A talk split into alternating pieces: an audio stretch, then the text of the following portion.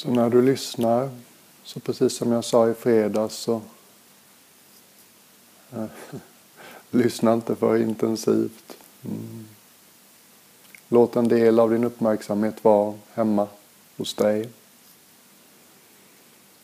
Vi har ägnat oss åt andetaget ganska mycket i helgen. Känns som ett naturligt ställe att vara. Så liksom vänj dig vid det vi redan har sett många gånger i helgen. Det är fullt möjligt. Ha lite fokus på ett ställe och ta in helheten ändå.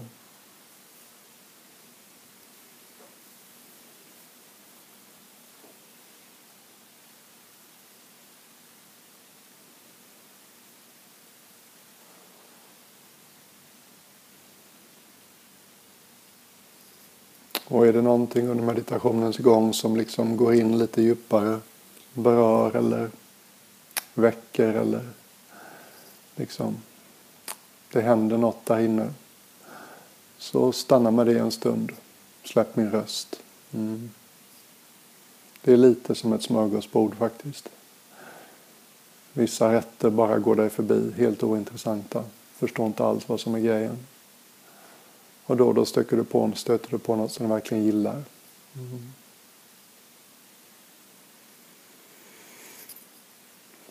Så jag blev lite buddhistisk när jag var ute och vandrade i skogen här. Tänkte lite på Buddhans presentation av vad som gör att vi fastnar och inte mår så bra som vi skulle kunna. Och han liksom skar upp tårtan på lite olika ledder här och där. Men det absolut vanligaste sättet han skar upp den existentiella tårtan på det var när han sa ungefär titt som tätt att det finns tre huvudsakliga sätt som vi gör livet onödigt svårt för oss själva. Mm. Det ena det kallas dukkha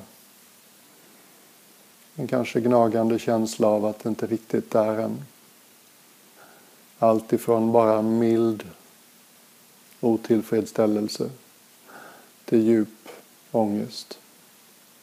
Hela spektrat av hmm, om jag får välja kring hur det känns nu, om det ska fortsätta eller stanna, stoppa upp, så väljer jag att det ska upphöra alla dagar i veckan.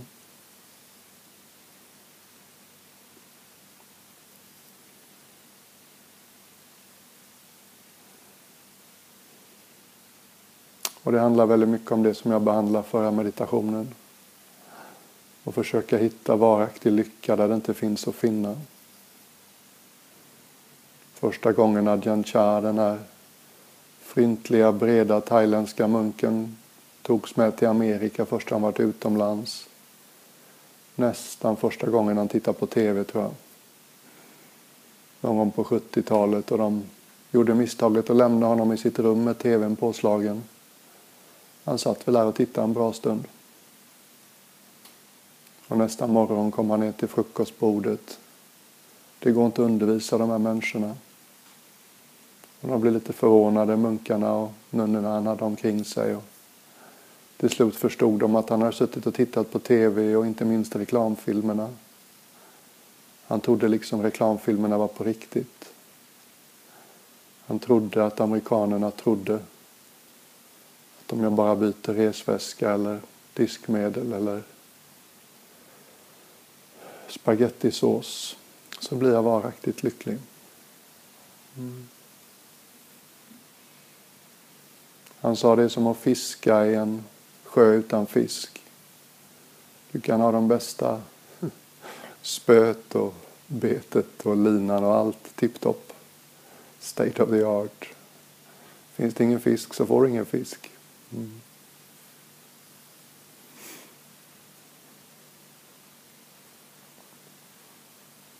Och det är ingen som säger att vi inte ska glädjas åt och njuta av de sköna sakerna som kommer igenom livet till oss. Men det är en konst att njuta. Det krävs en viss öppenhet, en viss ledighet tillgänglighet. och realistisk inställning till vad njutningen kan göra för oss. Adjan Sumer och han som lyssnar på The Sound of Silence så mycket. Någon gång i ett föredrag så citerar han en engelsk 1700-tals mystiker. He who binds to himself a joy the winged life destroys. But he who kisses the joy as it flies, he lives in eternity's sunrise. Den som försöker binda lyckan till sig förstör den. Men den som kysser lyckan medan den flyger förbi, glädjen, den personen lever i evighetens soluppgång. Och det är lätt att förstå vad som pekas på där. Lätt handlag, inga orimliga krav. Easy come, easy go.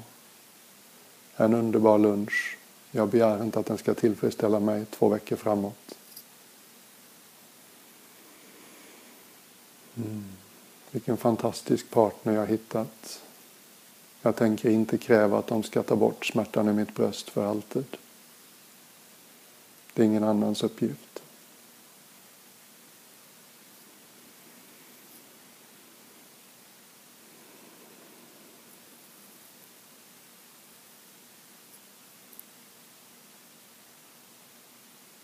Jag känn på den. Du vet precis hur det här territoriet ser ut.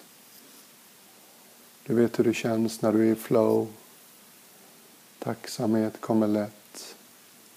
Förundran är nära till hands. Du kan verkligen njuta av och glädjas de små tingen i vardagen. Frosten på björk i morgonljuset. En enkel men nyttig frukost som kroppen säger ja till. Lukten av kaffe eller te alla de här tusen små glädjeämnena.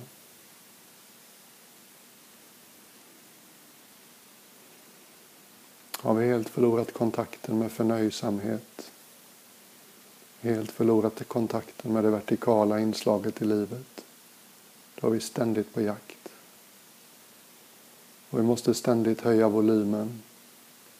För gårdagens kick räcker inte riktigt idag. Det kallas lagen om avtagande avkastning inom ekonomin. Lite mer, lite högre, lite längre. Howard Hughes, en av 1900-talets mest framgångsrika affärsmän, startade Boeing och en massa andra stora amerikanska industrier. Mot slutet av livet blev han rätt paranoid. Bodde ensam i en stor svit, en hel våning av ett hotellrum på Manhattan. Täckte alla ytor han satte eller la sig på med toalettpapper för han var, hade basilskräck. Kunde bara äta en sorts glass från ett fabrikat. Och för ovanlighetens skull var det någon som fick intervjua honom. Journalisten sa ungefär Du är så gammal nu och fortfarande ser att du startar nya företag, sätter igång nya verksamheter. Allt med målet att tjäna mer pengar. Hur mycket pengar är tillräckligt för dig? Och frågan ställs förstås till en multimiljardär, en av de rikaste människorna i sitt land. Han svarade lugnt och uppriktigt.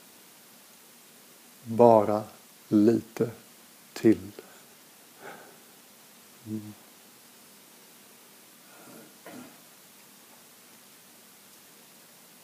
Känn på den. Hittar du någonsin hem åt det hållet?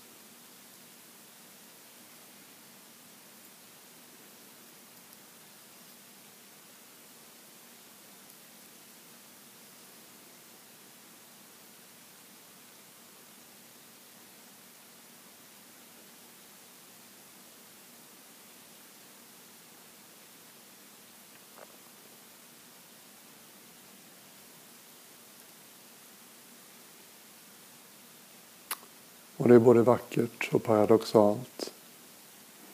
Att känslan av förnöjsamhet, ödmjukhet,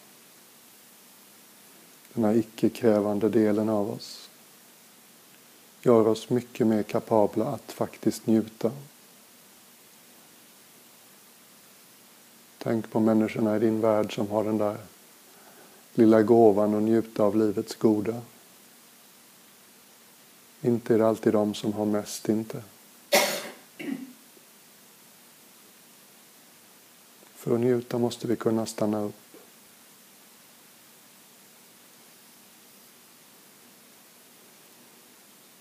Föräldrar ser det säkert i små barn. Bara liksom kunna hänge sig åt någonting. Njutning kräver närvaro.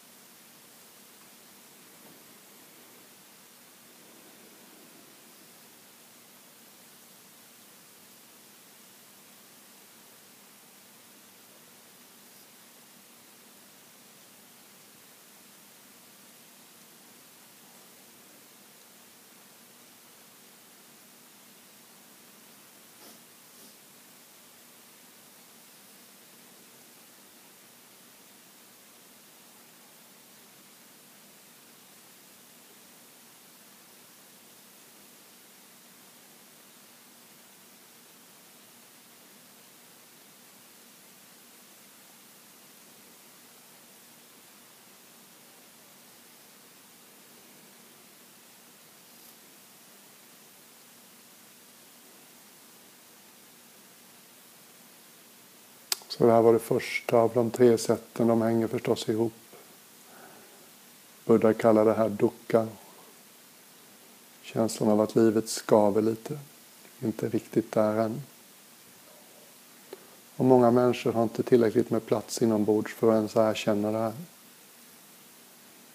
De lever fortfarande sitt liv genom andras ögon.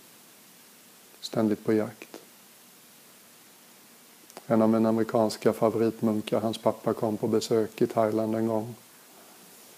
Vi var några som satt och drack te med honom en eftermiddag.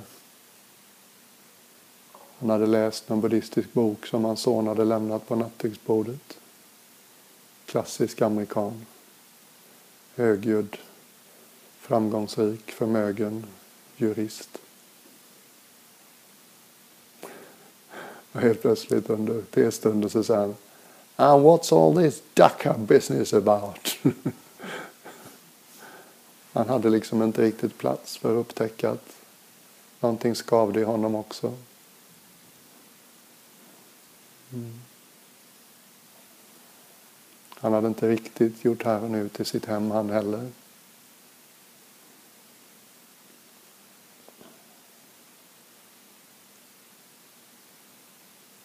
Ett annat sätt på vilket vi gör livet onödigt svårt som hänger ihop med det första såklart är det som kallas förgänglighet. Vi ser det i alla andliga traditioner. Begär inte att det tillfälliga ska vara permanent. Som jag berättade igår kväll så tvekar buddhan efter sitt uppvaknande. Ingen kommer fatta. Ingen idé att undervisa. Och enligt legenderna så viskade ett himmelskt väsen. Det finns de med bara lite damm i ögonen. Snälla, berätta för dem. Han lunkade iväg, tog sig till rådjursparken i Benares. Här satt hans fem före detta lärjungar. De tyckte buddhan hade blivit en slacker. Det sista de minns är att han en kort tid tidigare hade slutat att vara asket. Slutat att göra livet svårt för kroppen.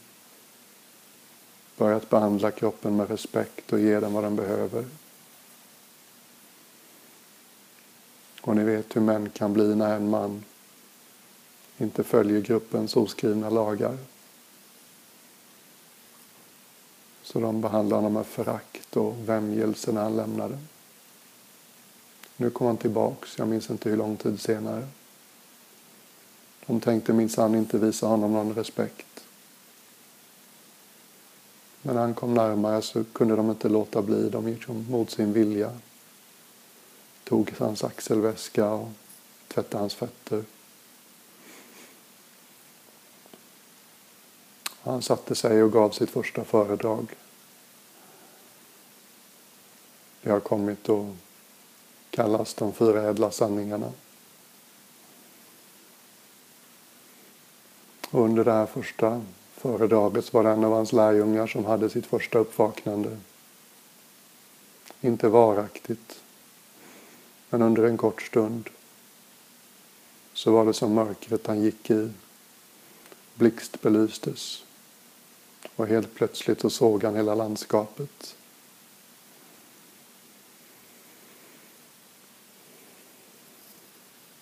Och det här förändrar förstås människoliv för alltid. Det går inte riktigt att gå tillbaks till sina gamla sätt. Och, och alla märkte vad som hände och en tradition etablerades då där och säga några välvalda ord. Gärna på ett po poetiskt vis efter sitt uppvaknande. Och det är nog den typ mest ospännande, den mest ospännande uppvakningsdikten någonsin.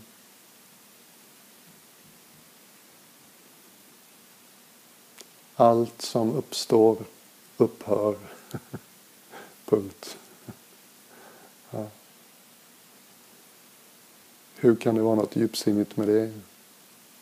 Som om inte alla redan visste det. Det är inte riktigt sant, ser du.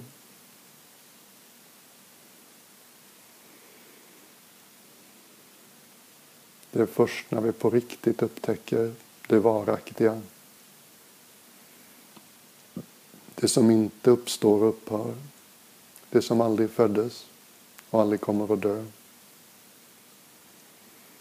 Det som fanns där när du tog ditt sista andetag och fortsätter efter ditt sista. Det som män och kvinnor i alla delar av världen, i alla tider, har upptäckt. Och väldigt få av dem ens försökt att dela med sig av.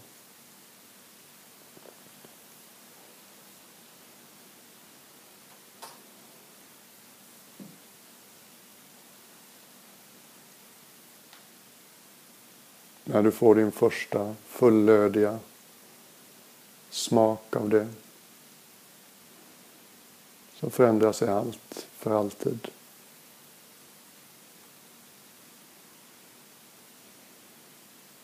Det betyder inte att det är färdigt. Det betyder på många sätt att det har precis börjat. Först när du har haft den här upptäckten. Då kallar Buddha dig någon som ligger i träning Seka. Du har liksom fått vittring. Du vet vartåt det bär. Och du kan aldrig riktigt glömma det igen.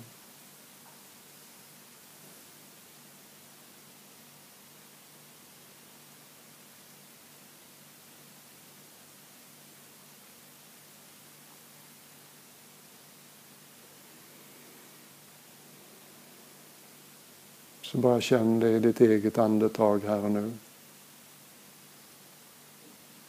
Hur skulle det kännas om du verkligen lät förgängligheten vara förgänglig? Om du bara lät intrycket av andetaget rulla upp, rulla tillbaks. Inga synpunkter på hur långt det är. Början är inte mer intressant än slutet. Den korta pausen efter utandningen. Vi behöver inte något sätt köra igång nästa inandning. Kan bara vila i det korta ingentinget.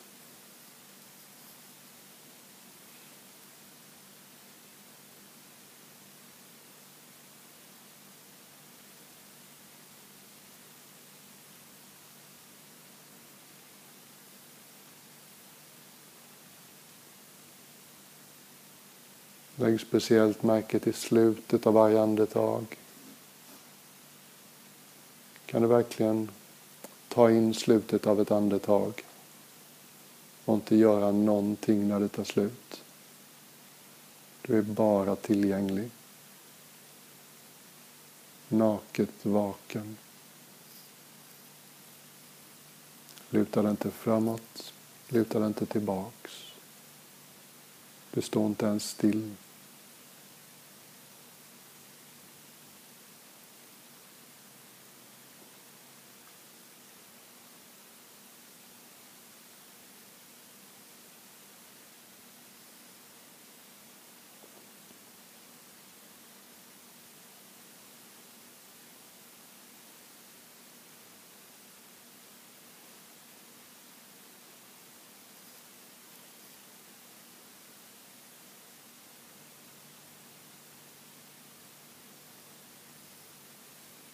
Hur skulle ditt medvetande kännas om det var som två öppna händer?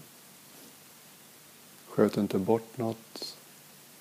Drog inte till dig något.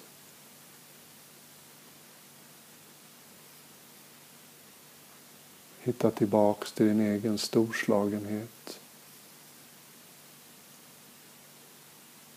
Vi har krympt av olika skäl.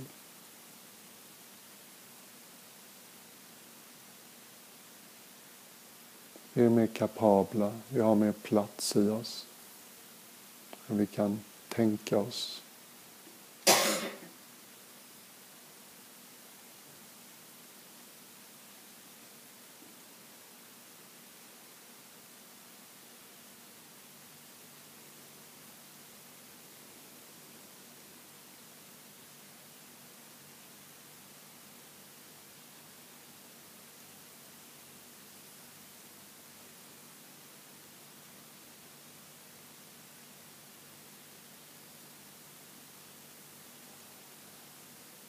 Det finns en historia i Mellanöstern om en vis härskare.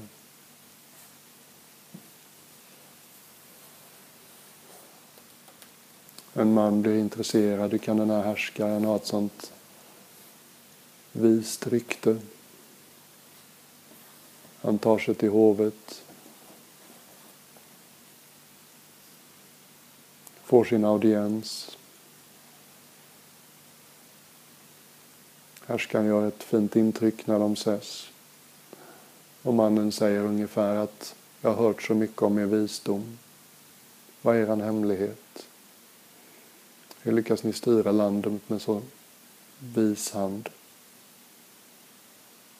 Härskaren tar av sig en guldring, lämnar över den.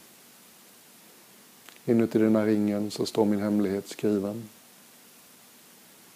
Jag hörde den här historien på engelska så jag säger inskriptionen på engelska. Mannen tar emot ringen, läser texten på insidan och där står det This too shall pass. Mm.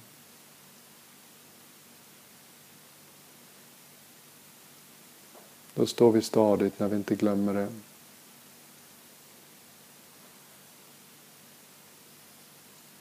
Ingenting varar. Allt rinner oss ur händerna, ögonblick för ögonblick. Vi kan fortfarande bygga saker. Karriärer, byggnader, relationer, allt det där. Men det är väldigt stärkande att komma ihåg att det tar slut en dag. Vad vill du se tillbaks på? Vad vill du se tillbaks på när du tar ditt sista andetag? Jag vet hur jag vill att det ska kännas.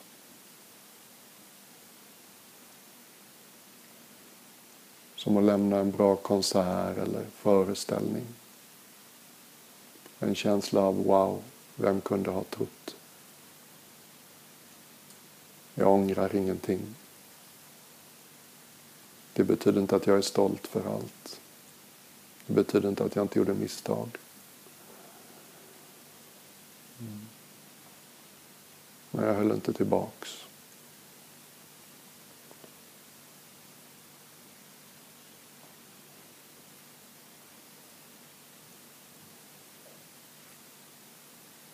Och för egot så låter det här kanske deppigt. Men någon annan del av dig och mig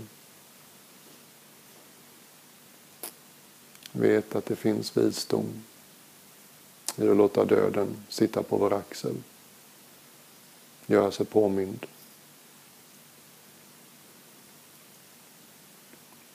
Alla har vi läst, hört, mött människor som nästan dog. Sjukdomar och olyckor. Och i stort sett allihopa tycks komma tillbaks med en ny uppskattning av livet. En förhöjd förmåga att njuta av det lilla. Det som är gratis. Det som händer hela tiden.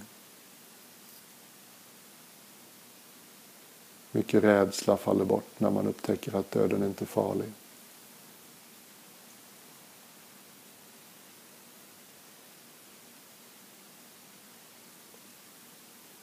När jag ringde till juveleraren när vi skulle gifta oss förra våren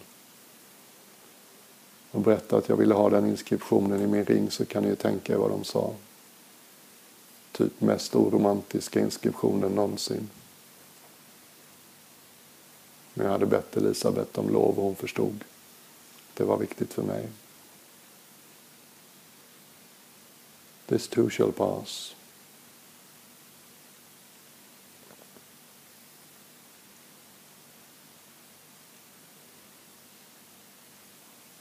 Vi är så himla benägna att lägga märke till början på saker och ting. Vi älskar nya grejer. Vi är inte alls tränade att lägga märke till slutet på saker och ting. Mm. Lite gulligt hur vi undviker avsked genom att säga att vi ses igen. Eller vänder oss bort och låtsas att de inte händer. Ja, ja, ja, oavsett vad som händer sen. Så just nu så skiljs vi åt. Och ingen vet när och hur och om vi möts igen.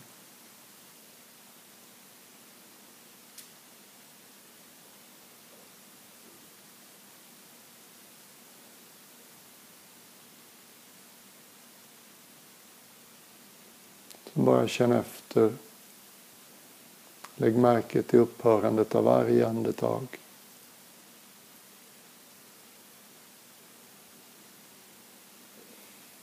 Det är ofta när saker och ting upphör som folk vaknar till. Någonting tar slut. Vad finns kvar? När det som kommer och går, går.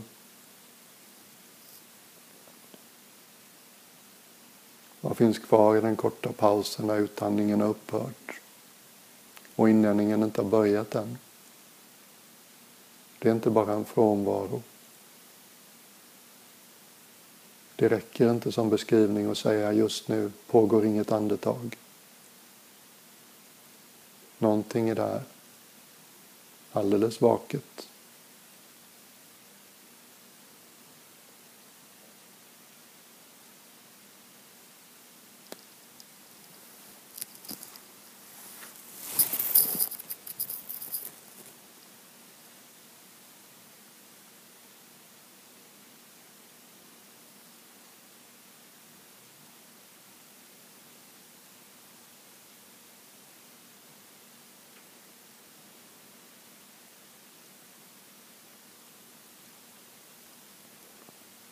Så det här var buddhans upptäckt. Det finns något som inte kommer och går.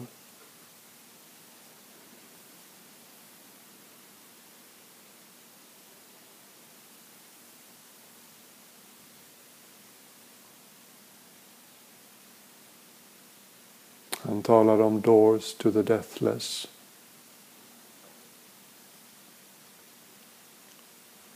Och uppmärksamhet kring andetaget var förstås en av dem. Dörrarna in till dödslöshet, det låter lite konstigt på svenska. Dörrarna in till det som aldrig föddes och aldrig kommer att dö.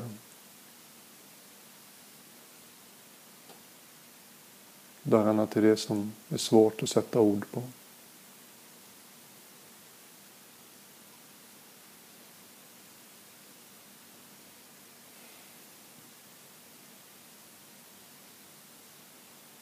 Vi behöver inte hitta den bästa definitionen.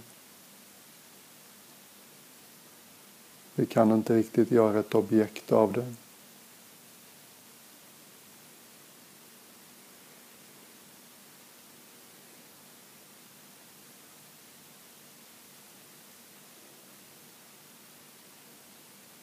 Jag vill i alla fall uppmuntra liksom att du öppnar dig för den möjligheten. Den står säkert redan öppen för dig. Och mina ord kan vara en påminnelse.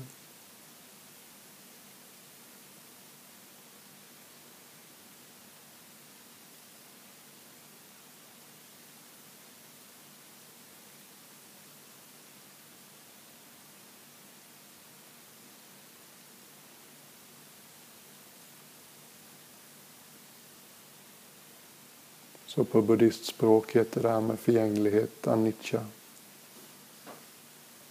Icke-varaktighet. Och det tredje sättet som vi gör livet onödigt svårt, det är det jag talade om hela kvällen igår. Morgonmeditationen också.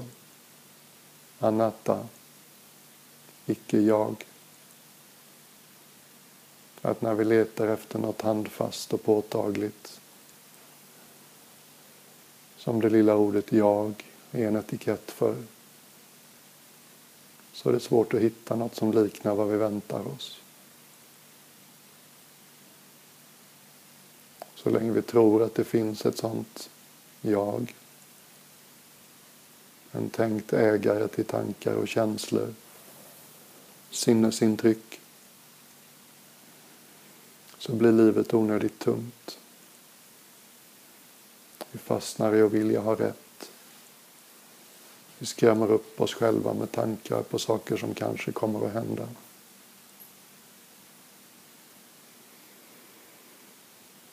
Vi gör det förgångna onödigt tungt. Vi upplever skuld och skam helt i onödan.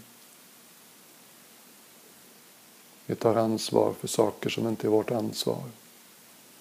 Vi försöker kontrollera saker som står utanför vår kontroll. Och därför hänger medkänsla och visdom ihop.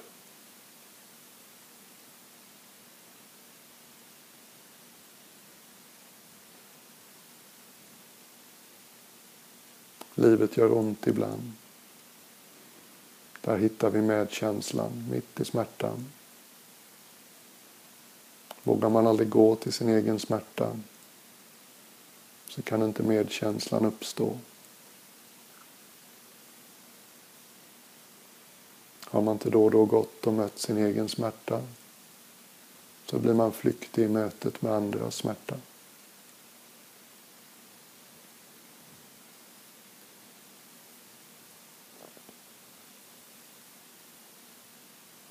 Visdomen hjälper oss upptäcka att smärtan är i viss mån frivillig.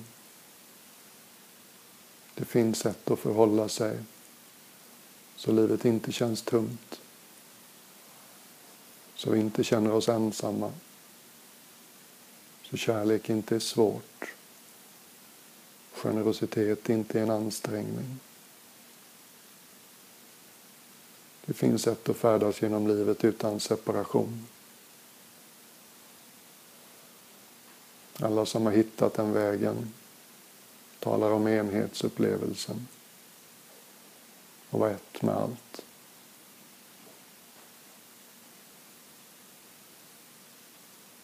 Småbarnsföräldrar gissar jag får vi ibland vara med om enhetsupplevelser och vara ett med ett litet liv. Känna att det finns inte ett, en fiber i dig som håller tillbaks från det här lilla livets välmående. Tänk att känna så för allt hela tiden.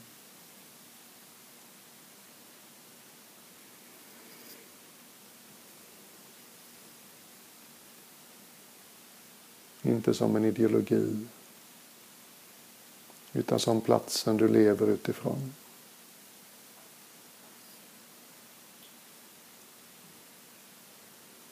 Och att det alltid inkluderar dig själv.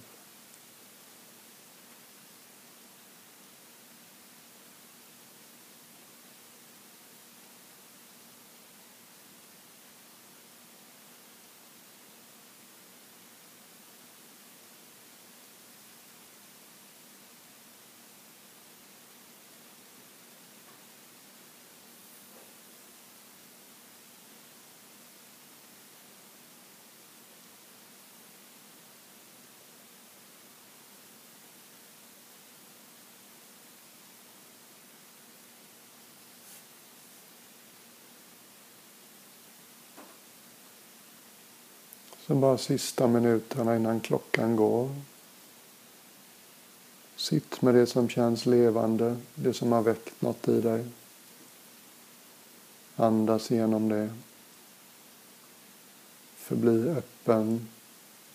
Du behöver inte formulera, förstå, analysera.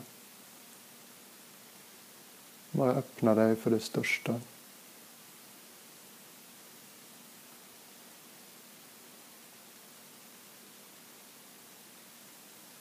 Var inte rädd för att låta dörren stå på glänt. Var inte rädd för din djupaste längtan som du inte ens förstår.